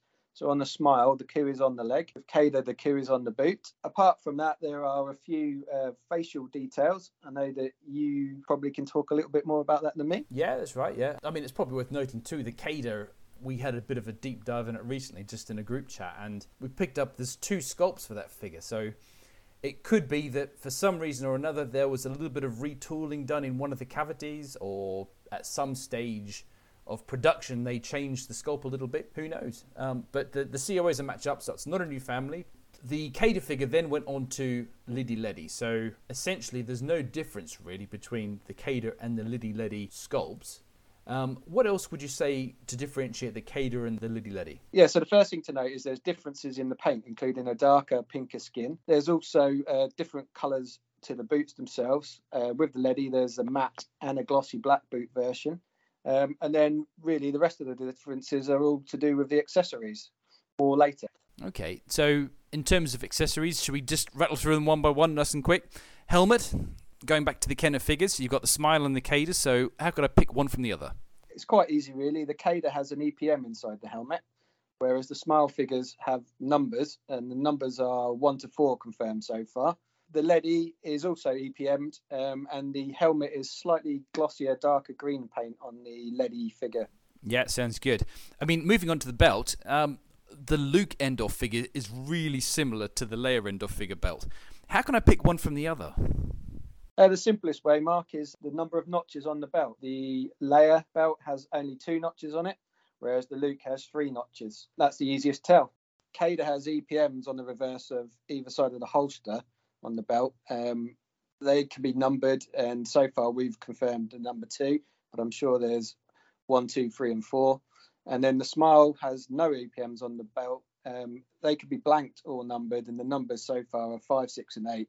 Reckon there must be a seven-two mark. I mean, it's probably worth just adding in because we're throwing this term EPM around. I think we've addressed it before on the podcast, but just in case, the EPM is an ejector pin mark, which is essentially a small round impression in the plastic, which is made when a pin pushes the the shot plastic out of the, the mold cavity and it just leaves that round impression. You see it on lots of the accessories, especially from certain factories like Kader. So yeah, EPM. And so next, uh, what are we left with? We're left with blasters. Tell me about the blasters. What's the difference? Uh, blasters, uh, there are simple molds for Kader. We are looking at the M4 mold, and with Smile, we're looking at the M2 mold. You can find all the differences and details on the Variant Villain website. One of the interesting features is that Kader has EPMs on it, um, which makes it look like it has a double circle on one side of the um, handle. Other than that, uh, what we got, we can go through the Ledy as well. Yeah, fire away. Other than that, we've got the Ledy. The Ledy has a Princess blaster rather than the Endor blaster. This can be a unique light or dark grey M1 Kader mold, or it can be the solid blue M4 Unitoy mold. Either or is perfectly acceptable. I'm I'm so impressed that you can remember all these mold numbers. I mean, I build the website, I work on it every single day, and yet I'm forever struggling to remember M this M that. Uh, it does my head in. So bravo, mate. And um, last last accessory, just to knock on the head and square off, is the poncho. Okay, first impressions of the two ponchos are they're quite similar in appearance. You'll notice with the Kader that the light green on the poncho itself is more green in appearance than the Smile, which is slightly more yellow. Also, the dark green is darker in appearance on the Kader, and the Smile version is slightly more olive in, in appearance. Inside, it's worth noting that when you look at the stitching, the Kader stitching is a kind of whiter green, whereas the Smile is almost a kind of fluorescent green, and that can often really help you to to tell the difference, particularly if you've got a Kader cape which is faded and starts to look a little bit more like the Smile one. Yeah, I mean, a- another little shortcut is the. Um, I mean, smile fabrics tend to be have a bit more ribbing to them. The Kader fabrics just tend to be a little bit fluffier. You see that with Squid Head and um, other characters that are made by both factories as well. And I guess uh, just talking about the Lili Ledy as well, the ponchos are kind of more beigey green in colour with a darker camouflage pattern. Um, and it, it does tend to stand out a little bit, almost like the um, the Han trench coat Lili Ledy as well. Both make the variants really nice uh, to collect and very cool looking, I think. Yeah, no, they really jump out. So I think that's a wrap. We've got Leia Endor in the bag, probably one of the classiest figures in that sort of late Jedi run before they went to the, the power of the Force and started cutting corners. Such great value for accessories. Go out and get some. Nicely said. Now may change me, but I can't trace Lads, thank you so much. Brilliant segments you've produced for us uh, this episode. So, yeah, thanks once again. Variant Villains, you guys are on it. Stu, Craig, what are your thoughts on, on, on Leia Endor? When you line up all the Leia figures, whereabouts does Leia Endor Poncho feature in your sort of, you know, highs, lows? Mid my Leia Yeah, if you if you look at all Uh, the last- layers. last. Sorry? last. You're kidding. No, no, Oh, no. right. I, I, I mean, the Leias are quite easy to, to line up in order. For me, she's got a fantastic soft cape, and I love her belt, and I love her helmet. But you strip her back, and I have the figures just dull. It's my, Right. my least favourite. Interesting. Oh, okay. All right then. And this is a great thing about collecting, isn't it? Horses for courses. You know, we, we like different things, but all right, we're going to come back to it, and, I'll, and I'll, I'm not going to challenge you. I'm just going to give you my point. Challenge me. Where, where, where have you got it then? Well, there's five Leia figures, isn't there? I agree. Yeah, I, I um. What do you mean you agree? You just, you just No, no, no. like I was a Wait, nutcase.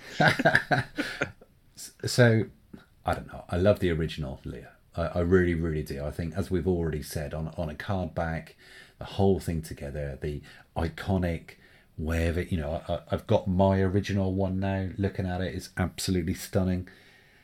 I would then say I would probably put it in reverse of favourites of I, I don't know, I never really gelled with the Hoth one as much. There was just something about the Hoth one for me didn't really work as much. I like it on a card back. I think that might just be because of the rarity of it, possibly. But I think I've always warmed to Hoth. Warmed, warmed to Hoth. I think I've warmed to the Hoth from a carded figure. I think then it's Bespin. I think after that is joint second with Endor and Boosh, and then Organa. I, I, second. I mean, Bush. Bush, I agree. Bush is second comfortably. Great figure. yeah. Great play. Oh, I love Boushh. Um, but sorry, but but looking at this, I mean, Craig is just about to drop the mic in a minute. I know it, but I'm I'm looking at my little collection now, and I, I love it. I'm looking at Leia there, and yeah, she's got tiny little pea head, and she needs that tiny little pea head to put the helmet on. But with the soft goods, with the belt, with the helmet, with the blaster, with all of those things together, that's a wonderful figure. Yeah, I agree. Take off the poncho, and it's not as good. But you could say that about Yoda. I'm looking at Yoda now, and Yoda's brilliant. You take everything off Yoda, not as good. You know, so, and I take off Vader's cape, and it just looks a bit rubbish, right? So what you can't do is you can't strip that figure back and go, yeah, it just looks a bit rubbish without its bits, as it Excuse me, is. Is that, is that an impression of me? uh, as it is, I I disagree with you, and I think our listening listening public will will agree that as it is as an ensemble, Leia Endor Poncho brings so much more to the party. It really does. Craig, come on, what are Well, I hear what you're both saying, but for me, know, for me, she's There's a mediation point if I heard one. well, she's she's she's um she's designed to be camouflage. She's designed not to stand out. So you sit her in a lineup of action figures. She's kind of a bit of a, a mushy green next to Luke and, and Han in his trench coat and the commando. And so I, I think you know I'm probably with Stu in in terms of her being at the bottom of the pile in terms of my my favourite Leia. She's not designed to be senatorial and iconic. She's designed to blend in with bushes, but you know you're absolutely right in terms of what you got with that figure in terms of the soft goods and the helmet and the belt and the, I mean that's, that's they packed a lot in but I think you know my own you know my personal connection with these things has to have a bearing on my my connection and this was a figure that came out when I was kind of getting out of it so it wasn't one that I had as a child so maybe that's a, a little bit of distance that I that I have. I only have a relationship with this figure as an adult collector, um, and I can appreciate it for what it is, but it doesn't have the magic that some of those earlier ones did. Even Leia Hoth. I mean, Leia Hoth was was that feisty character who was escaping the Empire in the Falcon with Han, and and, and there's a lot in that, and there wasn't the same amount of of, of kind of moments um, imbued in this figure. I don't think for me. Oh wow! I'm Okay, going to be great. honest with you. I'm, I'm looking at it now. Mm. I love Endor. I Mhm. love Return of the Jedi. But Han Endor is probably my least favourite Han Solo. Mm. And Luke Endor is probably my least favourite Luke Skywalker figure. Mm. But you love the Ewoks. Well, I mean, when when when you all right, we're going massively tangent now, but that's fine. Um, so when you when you line up your rebels, where does Rebel Commando fit against, say, your Hoth soldier? Hoth Soldier's my favourite of all the rebels. Yeah, I love that figure. But Rebel Commando is a great figure. Oh, good, good. Safe, safe, safe from the brink there. Okay, so yeah, I, I agree with you. Han Trench is is not a good Han as much, but we'll we'll come on to that. And and probably the less said about Luke Poncho, the better. But yeah, I I, I really do like Leia Endor.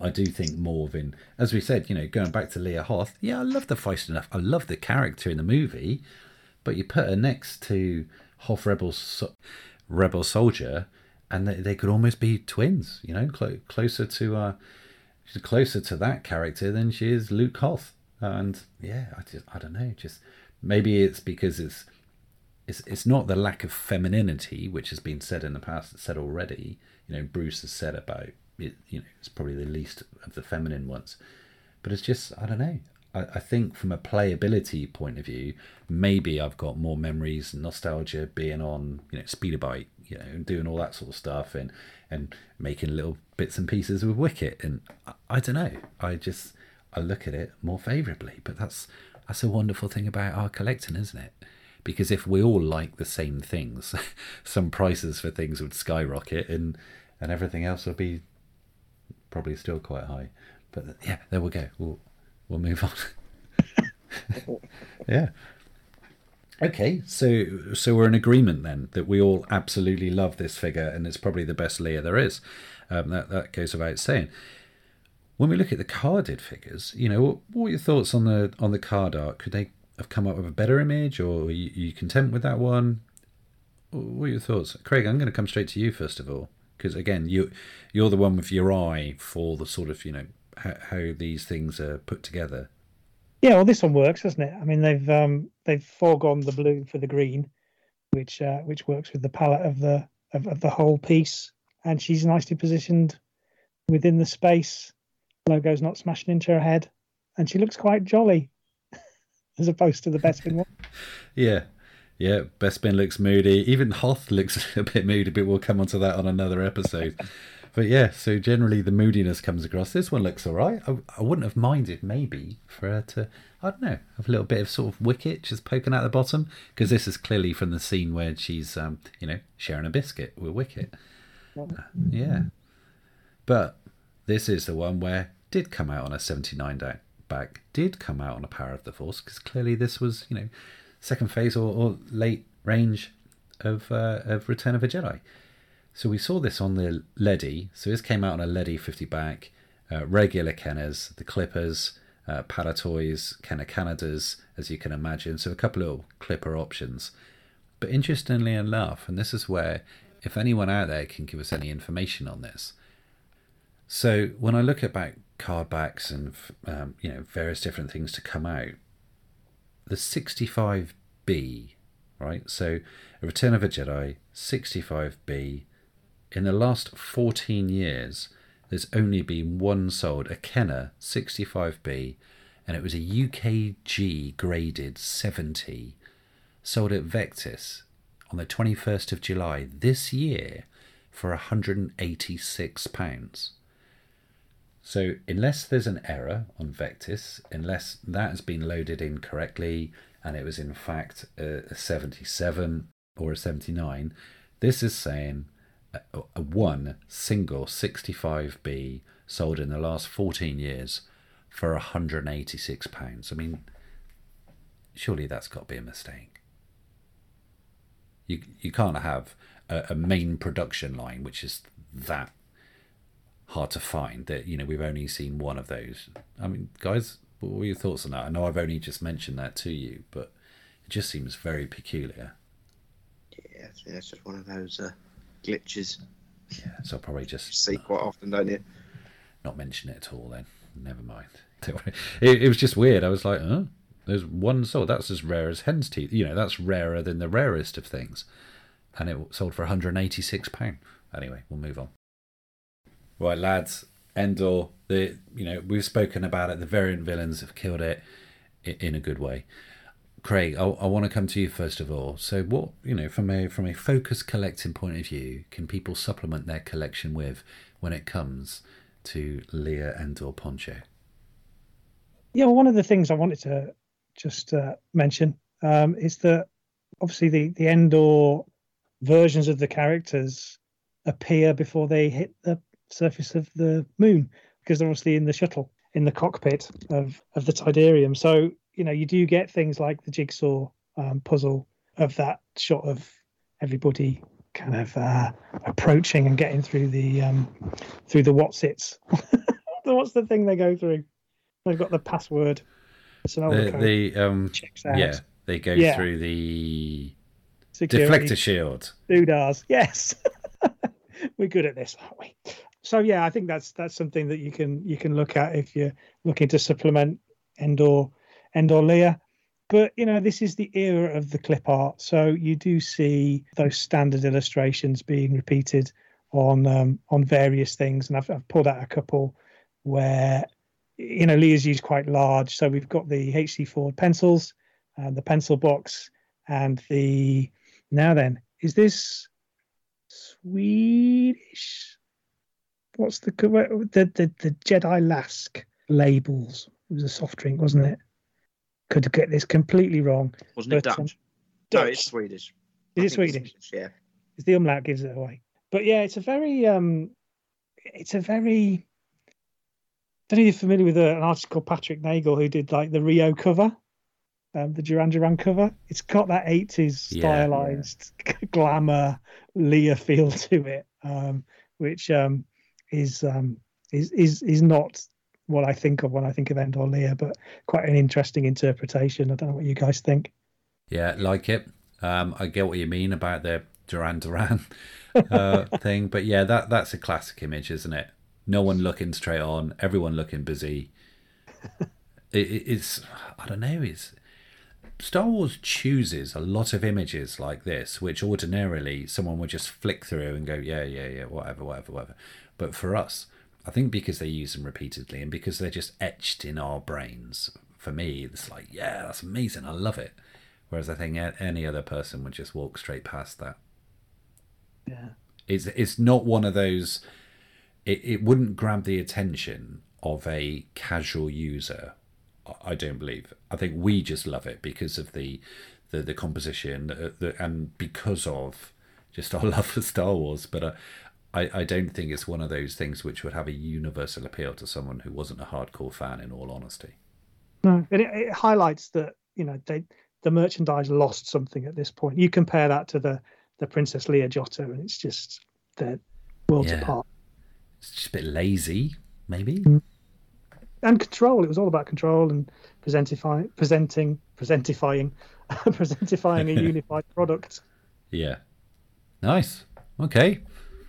So yeah, that's one of the things which you could get if you were a Leia focused collector for sure. Anything else?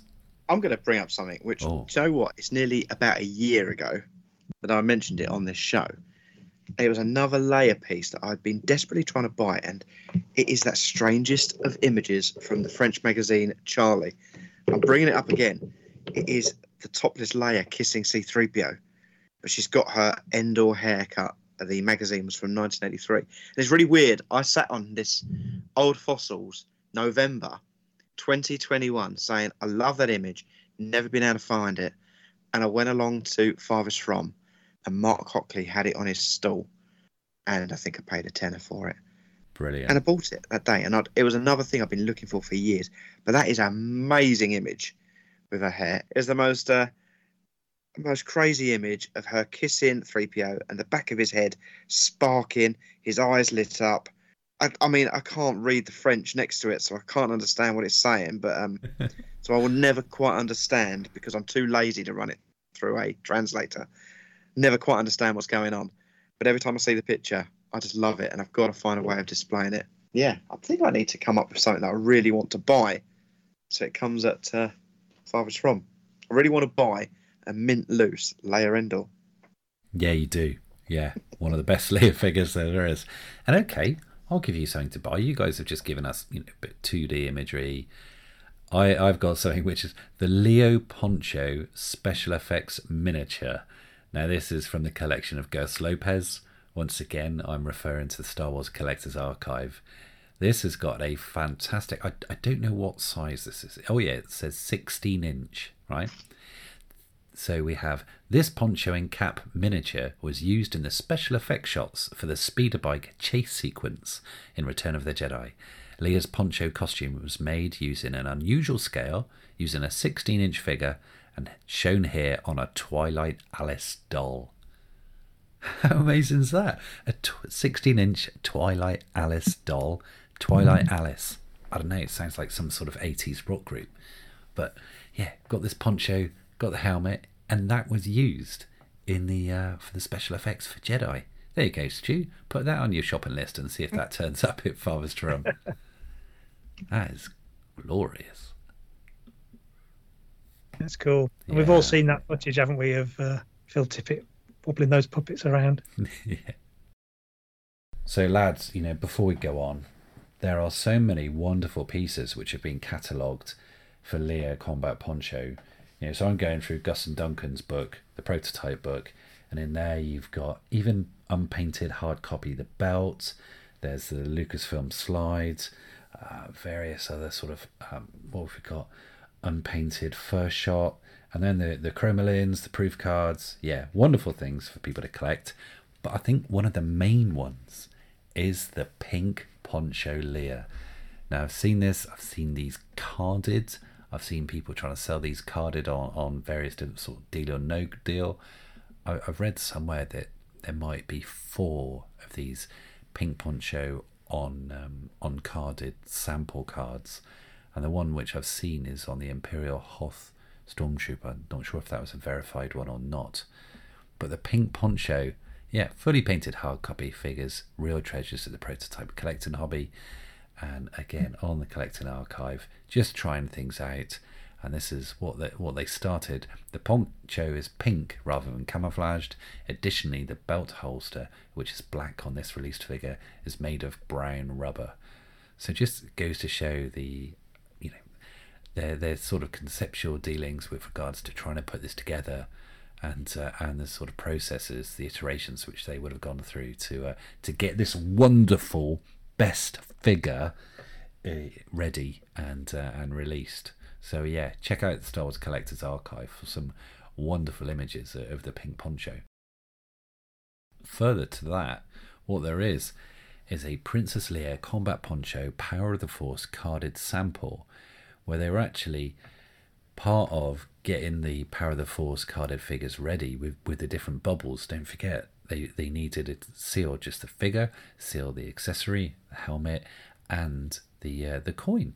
And we've seen how these things have been done in the past. But on this particular one, which is shown on the archive, the bubble of the example you see here was affixed with double sided tape. The blister card is identifiable as approved by its corners, which are squared rather than rounded. But the main thing here with this, fellas, is the bubble. It's from a much different form that's found on the production Leia poncho. Specifically, the area holding the helmet accessory is positioned differently, and the coin is contained by a bubble compartment that is entirely separate from the larger figure compartment, as opposed to how you would normally have Power of the Force figure. The bubble, uh, the um, the punch also looks different to me. But yeah, so many different things. I think for Leia in particular, the Star Wars Collectors Archive database has been an absolute godsend for us this uh, this episode. There's so many things to see. It's absolutely wonderful. So that brings an end to our to our Leia extravaganza, part one and part two. Because let's not forget, we've also got Leia Hoth to do at one point, and Leia Boushh, Boushh, Boushh, Leia Boushh. by a bounty hunter named Boushh. But late one night, Boushh approached the carbonite block that held Han. A switch was thrown, and the block melted. Han was free. He faced Boushh. Guys, it's been absolutely brilliant joining you this evening for both part one and part two. Thank you ever so much for sharing what you found and your stories as well. You know, Craig, meeting uh, meeting Karen, you're you're you're so close to the tattoo. Oh my goodness. Uh, and Stu, we're, we're delighted for you finding your autograph. That's that's really really super cool. So good good for you, guys. I don't know when we're going to get to record the next those old fossils. You know, we've got a busy time ahead of us. There's lots of things coming up. We've got a lot of things in the pipeline, and as you know, I'm just nipping out of the country for a little while as we get close close to Christmas. So when are we going to do the next one? That's anyone's guess. You might have to wait just a wee while longer for us, but we'll, we'll see. So no promises. Maybe one before Christmas. Definitely one after. We'll see. But you want to know what the next figures are, don't you? We do. I can always rely on Craig to be in. Yes, we do. right. So, What are you saying? oh, that's fair.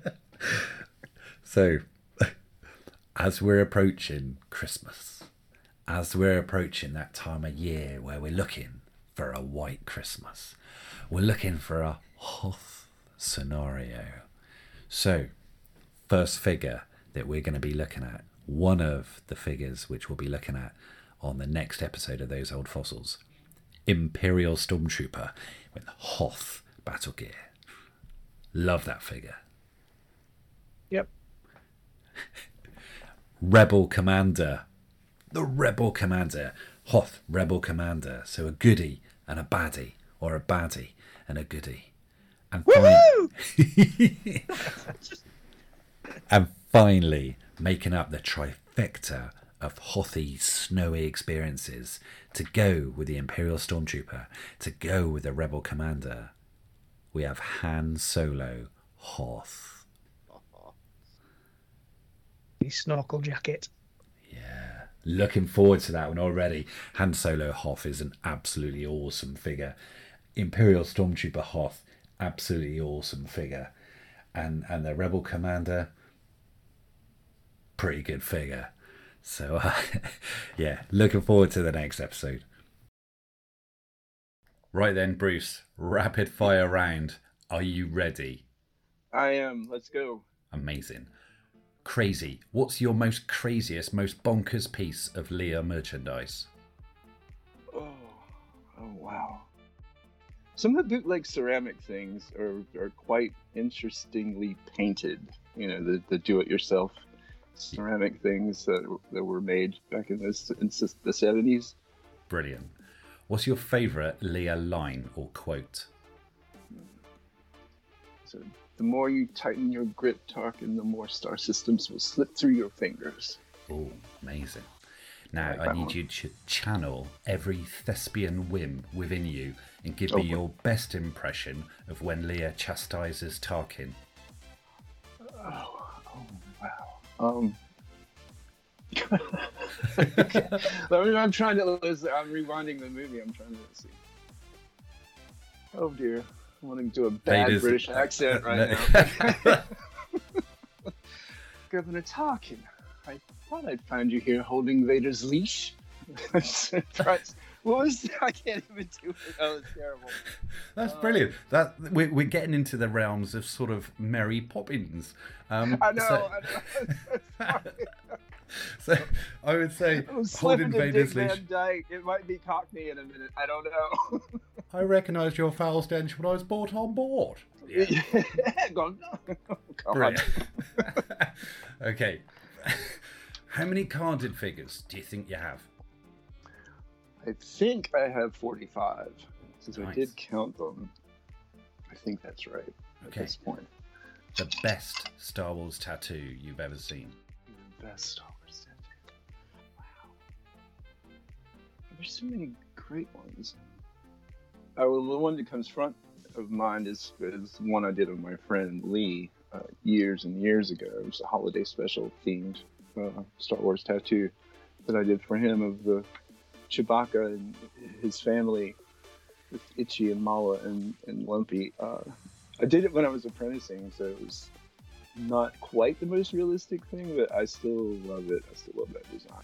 Brilliant. Yeah.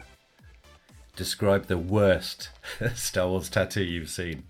Oh, um, well, I mean, there's so much visually, especially with the Empire with, Vader and the Emperor, so much black in their clothing.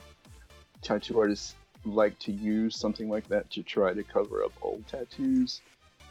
Sometimes it works and sometimes it doesn't, and some sometimes things like that look just awful. So yeah, there's a lot of bad cover-ups out there using Star Wars imagery. Okay. Yeah, it's amazing. I thought you might have mentioned the Darth Vader penis, which Stu showed you a few years ago, but we'll Oh, move on. I remember that now. Oh boy, yeah, I remember. Okay. What person within the Star Wars community totally deserves a shout out? Uh, well, I wanted to shout out Bill McBride for mentioning me in his interview. Yeah. Um, let's see. Um, yeah, definitely. And I'd, I'd, I'd want to shout out the friends that helped me move house earlier this year. Chris Dragulias, his wife Sharon, and Bob Steffi and Jeffrey Hunter. um, all came over and pitched in and helped us move our our many collections. so we have toys and vinyl records and all sorts. And so yeah, that was that was great. Perfect. Nice one. Good for you. Good for them binding it together. Yeah. What character would you love to cosplay? Oh, hmm. I'd like to do Boushh. I think that would be a good one because it's. I mean, once you got the helmet on, nobody knows. This kid becomes completely asexual. Um, that, that would be a fun one. Um, yeah. Nice Uh, one. And whilst we talk about cosplay, what character should Stuart cosplay? Oh wow. Um, I don't know. Um, hmm. Power Droid? Let's see. Power Droid. Well, that would be interesting. That'd be quite something. What, what would we do? Put a dustbin on him? Oh dear. um, yeah, maybe some. You know, just uh, just give it a good old emperor robe. Right, him. okay. And uh, yeah, just Yeah. like the Emperor. Nice one. Yeah. Right. What's your favourite Star Wars Facebook group? Ooh. Oh. well, I guess the 12 Back group. I mean, I've been there probably the longest. It's the one I seem to be most active in for whatever reason. Um, also, I'm also in Investment Prime a bit. Uh, Cool. Yeah, You broke up there a little bit, Bruce. I think I heard you say we're our. Generation Skywalker Facebook group. Uh, I'm pretty I sure that's what you said. here. I really, I do. It's right, right in front of me. I recently uh, added, I think. But um. Right, we're halfway through the rapid fire round. Uh, oh no! and the, the grass is growing. Right. Right. What's your favourite non-Leia vintage figure? Non-Leia vintage figure. uh, uh, Yoda. Oh, nice. Right. Um, have you ever dressed up as Leia in the gold bikini? No. You should. It's liberating. What's your favourite Star Wars film, TV show, or animation? Um, I'd have to say A New Hope. Cool. Still, yeah. Right. What vintage Star Wars figure would you associate with Stuart? Um, I don't know. Oh gosh, He Focus looks a little bit like Romba. like Romba. Oh, okay. Short hairy then. Okay. Oh, oh boy. All right. Um. Oh, I, well, uh, maybe uh, Warwick. I don't know. Uh, Oh, right. Warwick. Yeah, we'll go with Warwick. Right. The Emperor and Warwick. Nice one. Okay. We, I'll, I'll go sensible again now. Stu has no idea about these questions. What's your specific favourite carded Leia figure and why? So, of all of your carded Leia figures, why? My favorite. Oh boy. Um, I'd probably have to say perhaps the Meccano one, just because of the uh, the alternate French logo. Nice. Nice. Um, yeah, I'll I take really like that design. I have a suspicion. I know what the answer to this will be. What's your favourite piece of Star Wars music? I, I mean, I like Leia's theme a lot. Of course, this is it's my favorite. Uh, yeah, I'm gonna have to go with that. All right, we're good. We're good. What's your favourite vintage Star Wars ship or playset? I'm gonna, I'm gonna make the Brits mad. It's gonna be the the, the Kenner Death Star playset. I'm sorry. okay. Four stories high. It's, it's big. It's You- I amazing. mean, it's amazing. link them all together and have one super Kenner Death Star. Love it. That's right. What's your favourite Star Wars sound effect? R2. Oh, all nice. R2's noises. Yeah. Okay. Beeps. Not Leia, but what's your favourite Carrie Fisher line or quote or put down or whatever? yeah, yeah, yeah, right. She has. I mean, she has so many. She's. It's funny. She. She always said her daughter accuses her of speaking in bumper stickers because she has all these quotes that people use all the time. I like. uh Let's see. I'm very sane about how crazy I am. It's one that she used to use. Yeah. Oh yeah, I like that. Okay. Yeah. What's your favourite mini rig? Oof. the uh, oh the CAP-2. Cool. Yeah, that's a strong. That's a strong rig. That one. And finally, Bruce. I don't want to say your house is burned down. You've just moved, and the whole community have helped you out, which is amazing, right? So let's just say something else. Let's just say, I don't know, something else is requiring you to leave your house, and you've got to Right. grab one piece. What piece of your collection do you take with you? Oh. Mm, I think it would probably be the 12 back proof card. Nice. Lovely. I think. Right. Bruce, we got there. We've been through the rapid fire round, I don't and know. that It only is took 15 minutes. That's not bad. and uh, yeah, thank you ever so much. You're Oh, uh, you're an absolute scholar. That was us, Generation Skywalker, with those old fossils, and it doesn't stop there. GenerationSkywalker.com, packed full of information. The blogs, which Craig's already made reference to. We've got our own YouTube channel with so many enhanced episodes. Go back and, and, and listen from the beginning. Listen to anything which you want. We've got modern ones, we've got vintage, we've got various different things, as- Craig and Stu have mentioned, made reference to. Unboxings, all sorts of stuff. Skywalker Blasts on our YouTube channel. So you can check out our TikTok. Stu, how is the TikTok going?